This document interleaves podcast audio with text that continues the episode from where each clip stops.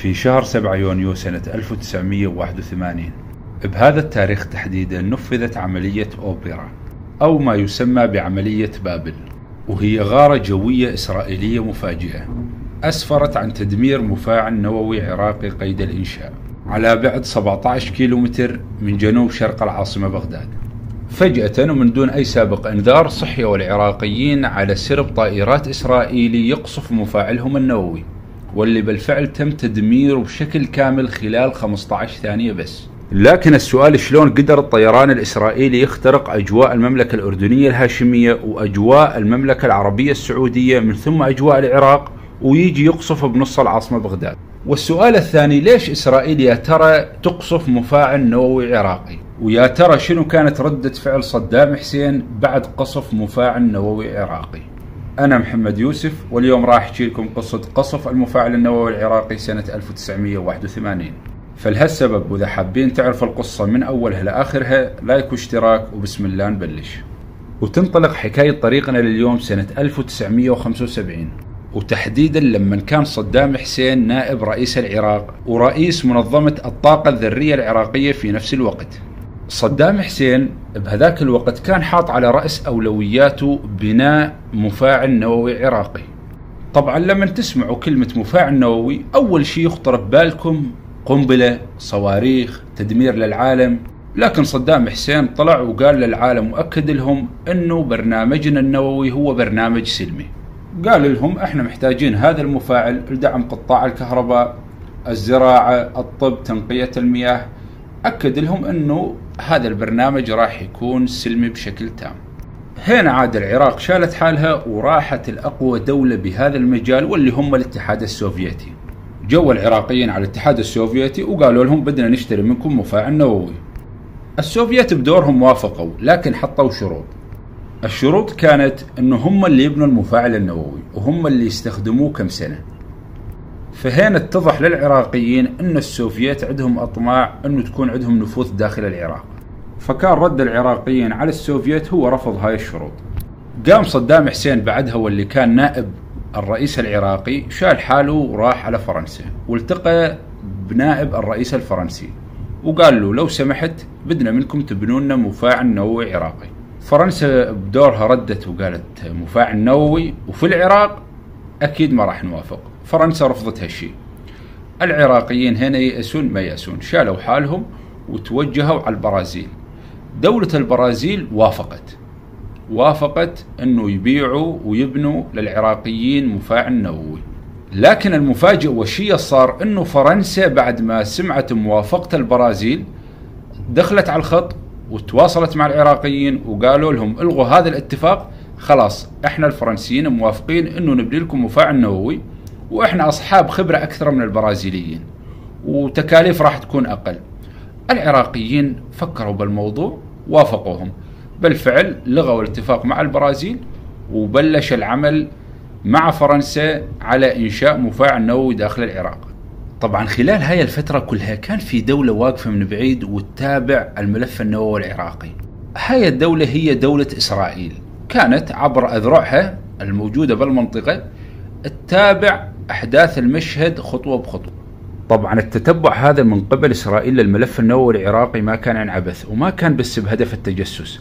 هذا التتبع كان نابع من خوف شديد جدا أنه العراق يمتلك مفاعلات نووية. راح تسألني وتقول لي ليش طيب إسرائيل خايفة أنه العراق يمتلك مفاعلات نووية؟ والعراق صرح بدوره وقال إحنا هذا المفاعل راح ننشئ الأغراض سلمية الأغراض الزراعة الطب تنقية المياه مثل ما ذكرنا بالسابق. فليش إسرائيل تخاف من أنه العراق يمتلك هاي المفاعلات؟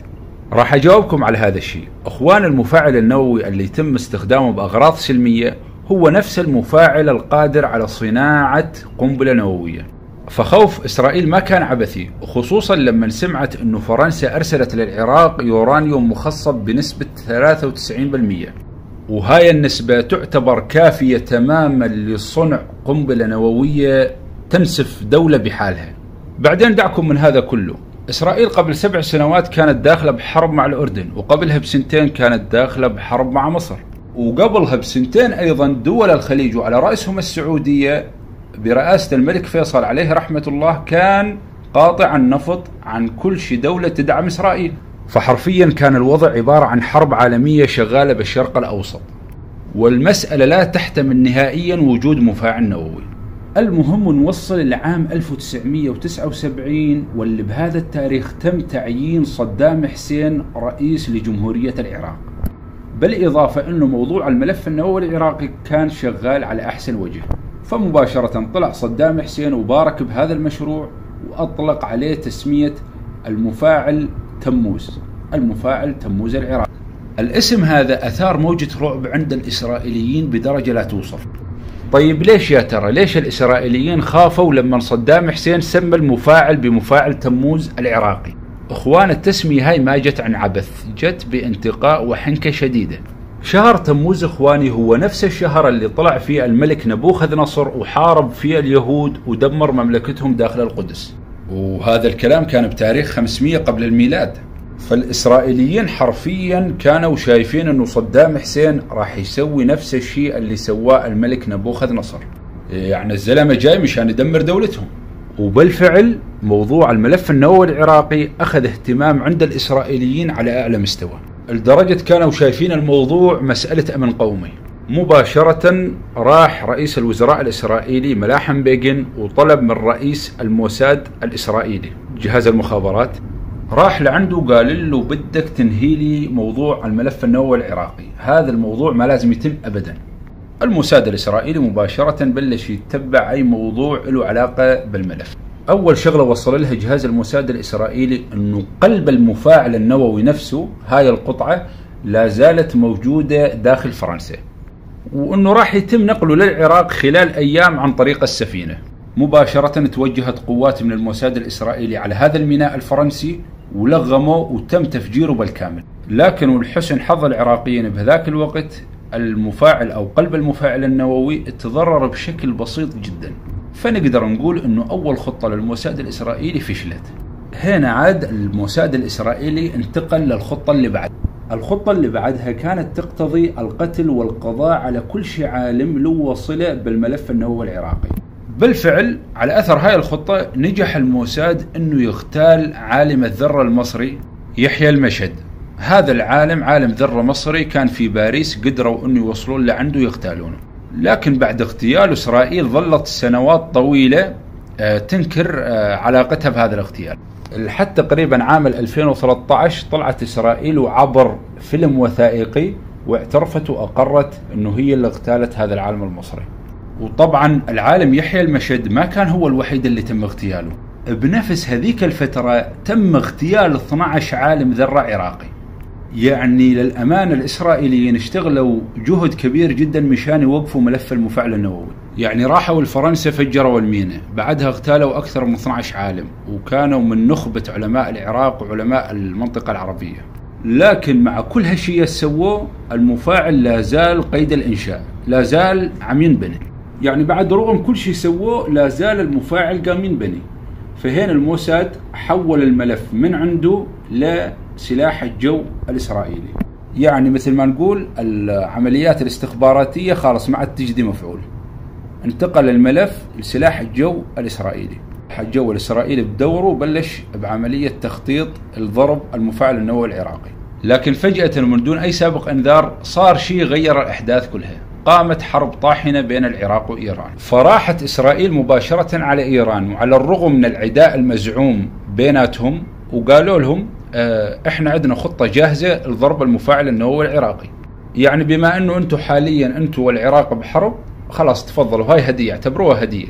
راح نضرب المفاعل النووي العراقي.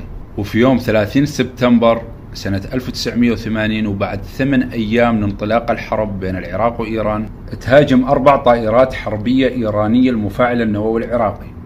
بعملية أطلق عليها عملية السيف المحروق. يعني من الاسم تحس أن الإيرانيين أحرقوا الأخضر واليابس. لكن هذا كان مجرد اسم لأن الشيء اللي صار أنه العملية على أرض الواقع فشلت فشل ذريع جدا. لأنه هاي الطائرات أطلقت 12 صاروخ. 10 صواريخ وقعوا بالصحراء.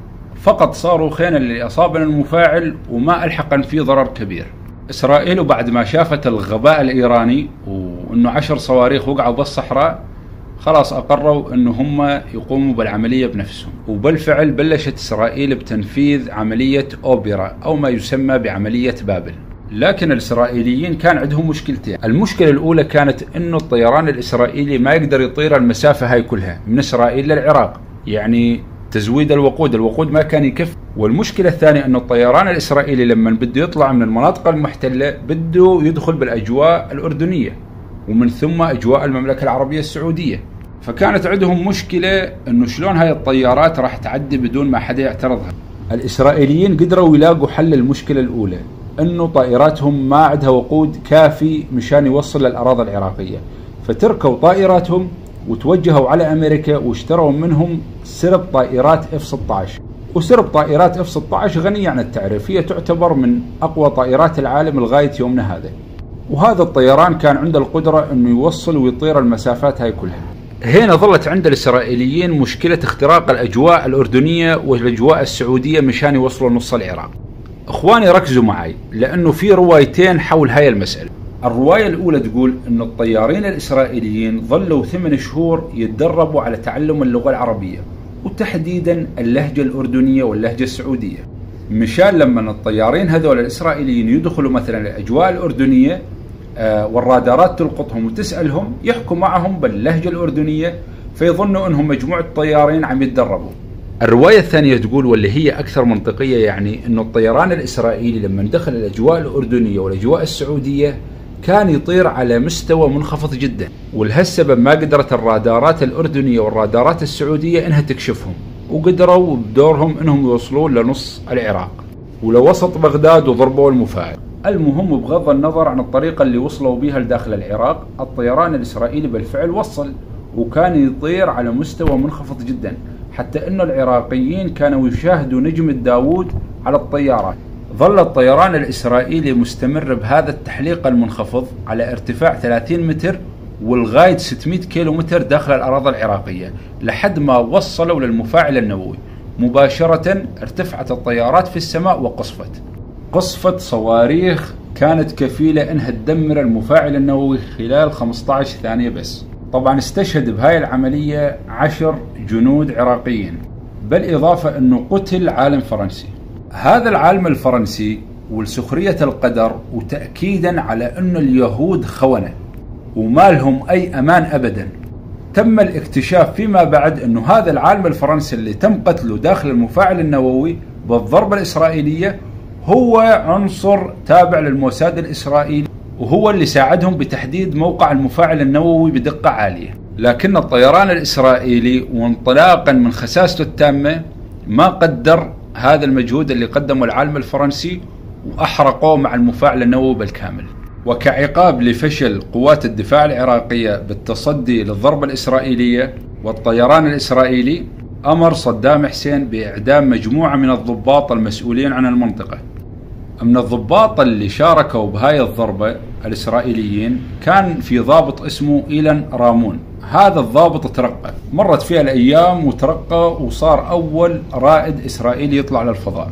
وبالفعل طلع للفضاء بعام 2003 وظل بالفضاء 16 يوم. لكن لما رجع على الأرض تفجر هذا المكوك الفضائي ومات إيلان ومعاه ستة من الطاقم الأمريكي. الحد هنا وصلنا لنهاية قصتنا اليوم. أتمنى أكون نقلتها بصورتها الصحيحة. أتمنى منكم حبايبي وللتذكير فقط. وضع لايك لهذا الفيديو ورأيكم بالقصة داخل التعليقات وللمشاهدين الجدد. أتمنى أتمنى تنورونا وتشتركوا بالقناة. بمناسبة عيد الفطر أتمنى عيد سعيد لكل من شاهد هذا الفيديو ولكل متابعيني ولجميع المسلمين في بقاع الأرض. لكن قبل ما أختم أطلب منكم طلب صغير حبايبي. في قصة نزلتها قبل هاي القصة. والله القصة جدا جميلة. يعني وتعبت فيها للغاية لكن نشرتها بأول يوم للعيد وأعتقد لهالسبب ما صار في تفاعل عليها. أتمنى تروحوا للقصة وتشاهدوها وتتفاعلوا عليها والله جدا جميلة وأتمنى أتمنى تنال إعجابكم ما طول عليكم أكثر من هذا نستودعكم الله الذي لا تضيع ودائعه والسلام عليكم ورحمة الله وبركاته.